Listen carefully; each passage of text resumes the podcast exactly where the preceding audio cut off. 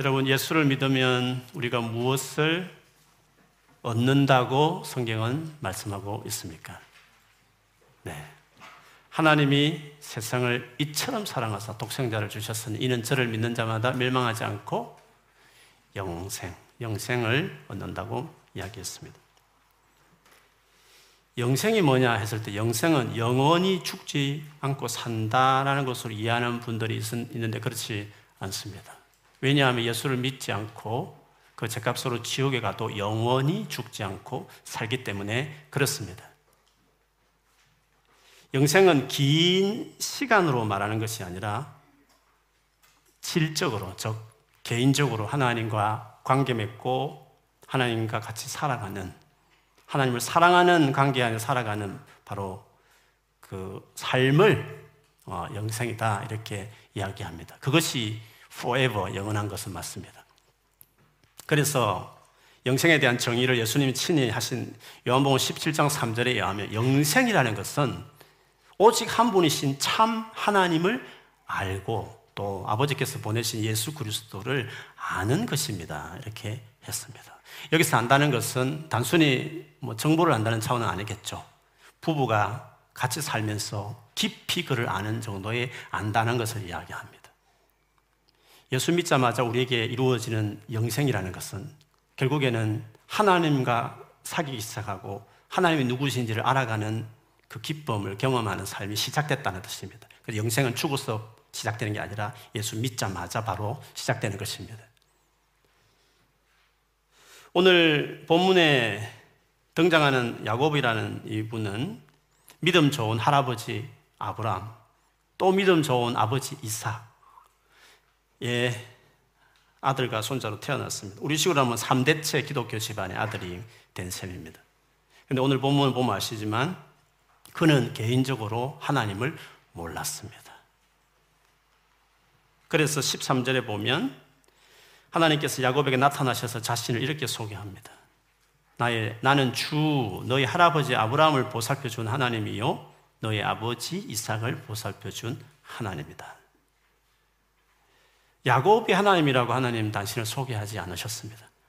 이제 오셨어. 이제부터 내가 너희 하나님이 되어주겠다라고 말씀하시고 계시는 것이죠. 그렇게 본다면 지금까지 야곱은 하나님 대해서 듣기는 있었지만 모태신앙인으로 자랐지만 사실 하나님을 개인적으로 만나거나 개인적으로 교제하는 것들이 없는 삶을 살아왔던 셈이었습니다. 그래서 우리가 얼마나 교회를 오래 다녔냐 하는 것이 중요한 게 아닙니다. 교회에서 얼마나 많은 활동을 하고 봉사하느냐가 근본적으로 더 중요한 부분은 아닙니다. 더 중요한 것은 뭡니까? 개인적으로 정말 하나님을 만났느냐 하는 것입니다. 그리고 지금 친밀하게 그분과 같이 소통하고 교제하고 살아가고 있는 삶이냐 그것을 말을 하는 것입니다. 내가 수년을 교회 다녔지만 하나님과의 만남이 뭔지 모호하다. 제가 대단한 신비로운 체험을 지금 말씀드린 건 아닙니다. 하나님의 존재가 실제다. 내 삶의 공기처럼 실제다. 나는 그분과 정말 교제하며 살아간다. 내가 말하는 것을 그분이 듣고 있고 그가 내게 말씀하신 것을 내가 지금 느낀다. 그것이 뭔지를 내가 인지한다. 할 만큼 실질적인, 개인적인, 인격적인 관계냐? 그것을 말하는 것입니다. 그것이 예수 믿자마자 우리가 경험하는 삶입니다. 최고의 축복입니다. 그거를 영생이라고 이야기하는 것입니다. 여러분, 우리가 살다 보면 수많은 관계를 맺습니다. 어떤 관계는 어떻습니까? 알면 알수록 행복한 관계가 있는 반면에 어떤 관계는 알면 알수록 피곤해지는 관계들도 사실 있습니다. 더 알고 싶고, 더 만나고 싶고, 더 친해지고 싶은 관계가 있는 반면에 어서 이 관계를 그만두고 싶은, 만약 상황이 그렇지 못하면 적당히 거리를 두고 살고 싶은 그런 관계도 있지 않습니까? 그러면 하나님과 우리의 관계는 어떤 것일까요? 하나님과의 관계라는 것은 어떤 관계에 속할까요? 만일에 이분을 제대로 만난다면 정말 이분을 정말 알아가면 알아갈수록 세상의 모든 것을 다 잃어도 괜찮다. 좀 힘들긴 하지만 괜찮다. 심지어 자기 목숨까지 잃어도 아깝지 않을 만큼 만족을 주는 분이 하나님이십니다. 그러므로 이분과의 관계라는 것은 우리의 삶의 파워풀한 삶이라고 말할 수 있습니다. 왜냐하면 그분은 우리를 너무나 사랑하시기 때문에 그렇습니다. 얼마나 사랑하셨습니까? 자기 생명을 내놓을 정도로 사랑하셨습니다. 신화도 아닙니다. 역사적 있었던 사건으로 엄연히 나타난 일이었습니다. 하나님이 자기 아들을 우리 위해서 십자가에 죽게 하실 정도로 그 아들 예수는 우리를 위해서 대신 자기 목숨을 내놓을 정도로 우리를 사랑하셨던 그 정도로 우리를 위하는 분이셨습니다. 그분을 우리가 몰라서 그렇지, 막연히 알아서 그렇지, 적당히 알아서 그렇지, 진짜 안다면, 진짜 그분과 관계를 맺어가고 산다면, 우리는 완전한 만족을 누리는 사람이 될 것입니다. 그래서 오늘 하나님께서 전혀 자기를 모르는 야곱을 만나셔서 개인적으로 무슨 말씀을 하십니까? 네가 나와 관계를 맺기 시작하는 삶을 살 때 너에게 무슨 일이 일어날 것이라고 주님이 말씀하십니까? 13절에서 14절에 중간 부분을 읽어드리면 내가 즉 야곱 네가 지금 누워 있는 이 땅을 내가 너와 너의 자손에게 주겠다라고 말했습니다. 땅이라는 것은 그 당시에 전부입니다. 삶의 전부인 것입니다. 네가 네 사, 내가 너의 삶을 다 책임지겠다. 라고 말씀하신 것 같은 것입니다. 그뿐 아닙니다. 너의 자손이 이 땅의 티끌처럼, 땅의 티끌처럼 많아질 것이며 동서남북 사방으로 퍼질 것이다 했습니다. 그 당시에 자녀는 자랑거리입니다. 명예입니다. 없으면 부끄러운 일이었습니다. 땅에, 땅에 티끌처럼 많다는 것은 그를 영화롭게 하다. 사람 앞에 영광스럽게 만들겠다라는 그런 약속과도 같은 것입니다. 더 놀라운 것은 마지막입니다. 이 땅 위의 모든 백성이 무슨 말입니까? 전 세계 모든 사람을 말하는 것입니다. All nations를 말하는 것입니다. 모든 전 세계 사람들이 너와 너의 자손 덕에 복을 받게 될 것이다고 말씀하셨습니다. 도대체 이게 무슨 말씀입니까? 바로 야곱의 그 야곱의 밑에 쭉 내려와서 후손 중에 하나님 아들이 거기서 태어났으니까 바로 너의 후손 중에 태어날 예수 그리스도를 통해서 지금 우리가 그 혜택을 입듯이 올 네이션스 모든 민족들이 예수의 십자가 죽음으로 재용서 받고 의로우신 완전하신 하나님께 마음대로 나아갈 수, 나아갈 수 있는 자녀가 된 구원받은 백성이 된 그것을 이렇게 약속하시는 것이셨습니다. 그러므로 세상에 수많은 관계들이 있습니다. 그 중에서 우리를 완전하게 만족시킬 수 있는 분은 예수 그리스도밖에 없습니다. 믿으십니까? 예수 그리스도밖에 우리를 완전히 만족시킬 수 있는 분은 없으신 것입니다. 자기 만족을 위해서 이 남자 저 남자를 찾아서 긍긍했던 한 여인 사마리아 수가라는 동네에서 어도적으로 예수님이 한 여인을 우물가에서 기다린 이야기 여러분 많이 들어보셨을 것입니다. 평생에 정말 만족을 위해 찾았던 남성을 찾았던 그 여인, 여섯 번째 남자와 살고 있는 그 여인, 그 여인을 만나셔서 주님이 그에게 주고 싶었던 게 있었습니다. 그것을 이렇게 표현했습니다. 요한복음 10, 요한복음 4장 13, 14절에 예수께서 말씀하셨다. 이 물을 마시는 사람은 이 물이라는 것은 네가 세상에서 어떤 관계를 맺든지 어떤 일을 하든지 네가 뭘 원하든지 간에 다 해당되는 것입니다. 이 물을 마시는 사람은 다시 목마를 것이다. 잠시 좋을 수 있다. 집 사면 잠시 좋지만 몇 달 지나면 그냥 그렇듯이 다시 목마르지만 그러나 내가 주는 물을 마시는 사람은 영원히 목마르지 아니할 것이다. 영원히 목마르지 않다. 영원이라는 말씀을 쓰셨습니다. 완전한 만족. 영원히 가는 만족을 준다는 말씀과도 같은 것입니다. 그래서 예수 그리스도를 안다는 것은 그분과 관계를 맺고 살아간다는 건 맺었으면 더 깊은 관계를 맺는다는 것은 단순히 신앙생활 열심히 하라는 차원이 아니라 하나님이니까 그냥 열심히 섬기라는 것이 아니라 나를 위해서 나의 완전한 만족을 위해서 그것이 필요 한 것입니다. 이렇게 말씀드리면 많은 그리스도인들이 하나님과 친밀해지고 싶다고 이야기합니다. 나도 남들처럼 하나님을 만나고 싶고 복을 받고 싶고 체험도 하고 싶다고 이야기합니다. 그러면서 어떻게 하면 그렇게 될 수 있는지를 궁금하게 생각하기도 합니다. 어떻게 그렇게 할 수 있습니까? 어떻게 예수 그리스도와 관계를 깊게 그렇게 가질 수 있을까요? 그거는 너무나 심플하고 너무 쉬운 방법이 있습니다. 그것은 예수도 하나님도 우리가 똑같은 인격이지 않습니까? 우리가 그분의 형상을 지원받았으니까. 그렇게 본다면 우리가 누군가를 가까워지기 시작할 때, 누군가가 친밀해지게 하기 위할 때, 우리가 하는 것이 뭡니까? 여러분이 좋아하는 여성이 있고 남성이 있을 때, 가까워하고 싶을 때, 우리가 하는 행동이 뭡니까? 그거는 선택하는 겁니다. 그 대상에게 집중하는 것입니다. 그리고 그 관계를 위해서 정말 헌신하는 것입니다. 저 개인적으로도 내가 어떻게 예수 그리스도를 만났지? 그리고 이 예수 그리스도 관계를 내가 어떻게 친밀하게 만들어 왔지라고 돌아봤을 때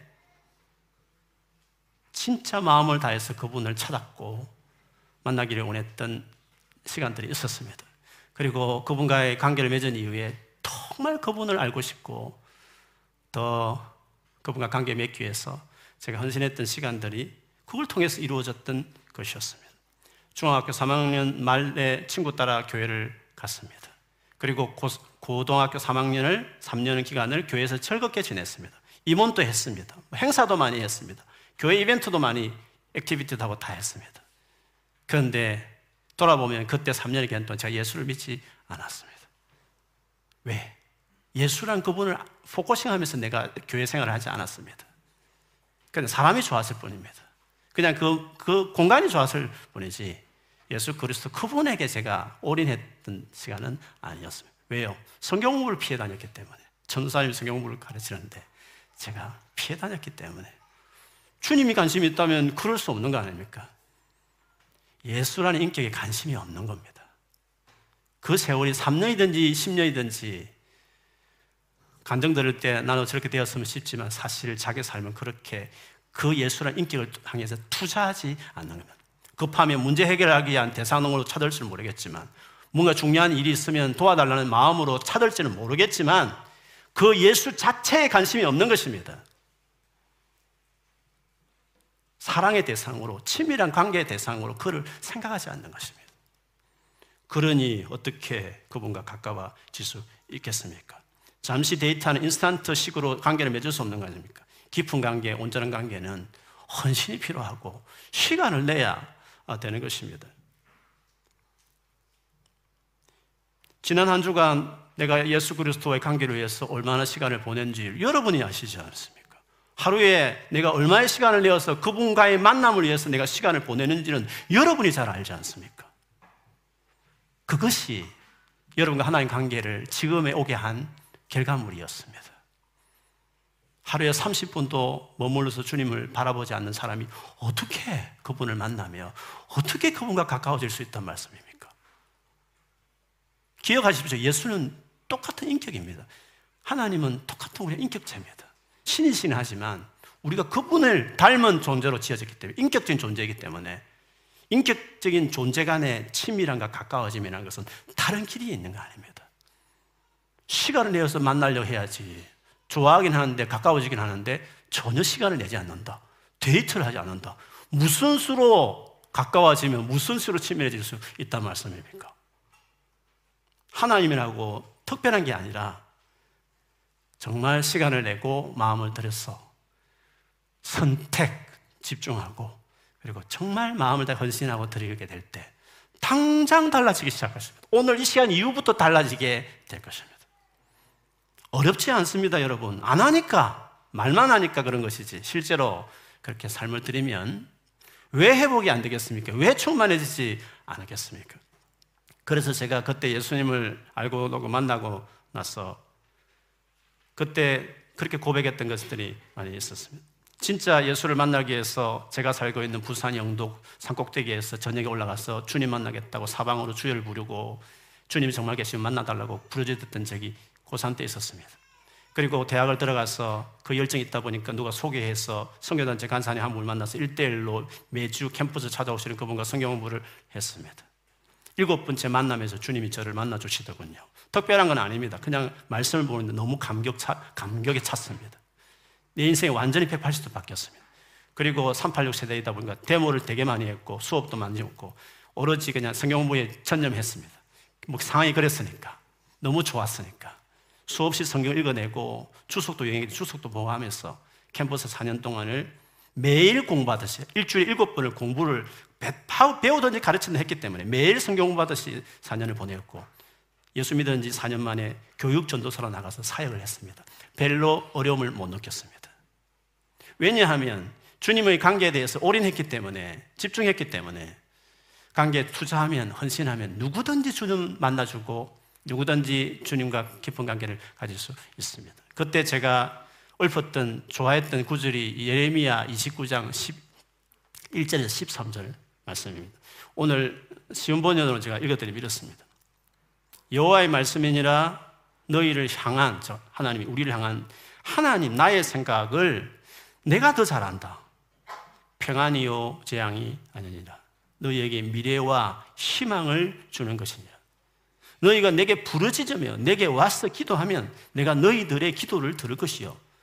너희가 온 마음으로 나를 구하면 나를 찾을 것이요. 나를 만나리라. 라고 말씀하셨습니다. 오늘 본문에 보면 하나님께서 야곱을 찾아오시고 만나 주셨는데 이것은 야곱 개인의 열심이 아니라 하나님의 긍휼과 열심이셨습니다. 무슨 말이냐 하면 우리와의 관계에 있어서 더 열심을 내고 계시는 분은 하나님이십니다. 그러니 내가 조금만 사모하고 열심을 내고 지속적으로 그분 관계에 성의를 다하면 가장 빨리 만나고 친해질 수 있는 대상이 하나님이라고 말할 수 있습니다. 오늘 저희는 세례식을 합니다.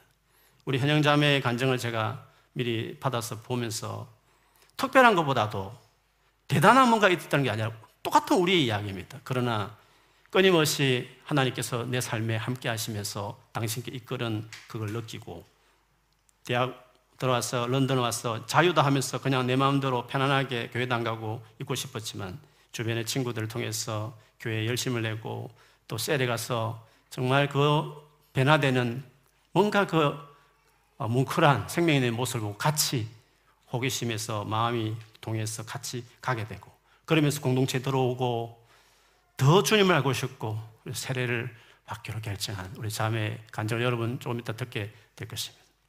그런 식으로 관계를 맺는 것입니다. 주님은 언제나 먼저 열심히 내시고 우리가 조금만 성의를 다하면 누구나 누릴 수 있는 하나님과의 관계의 친밀함이라고 말할 수 있습니다. 뿐만 아니라 오늘 유아 세례식도 합니다.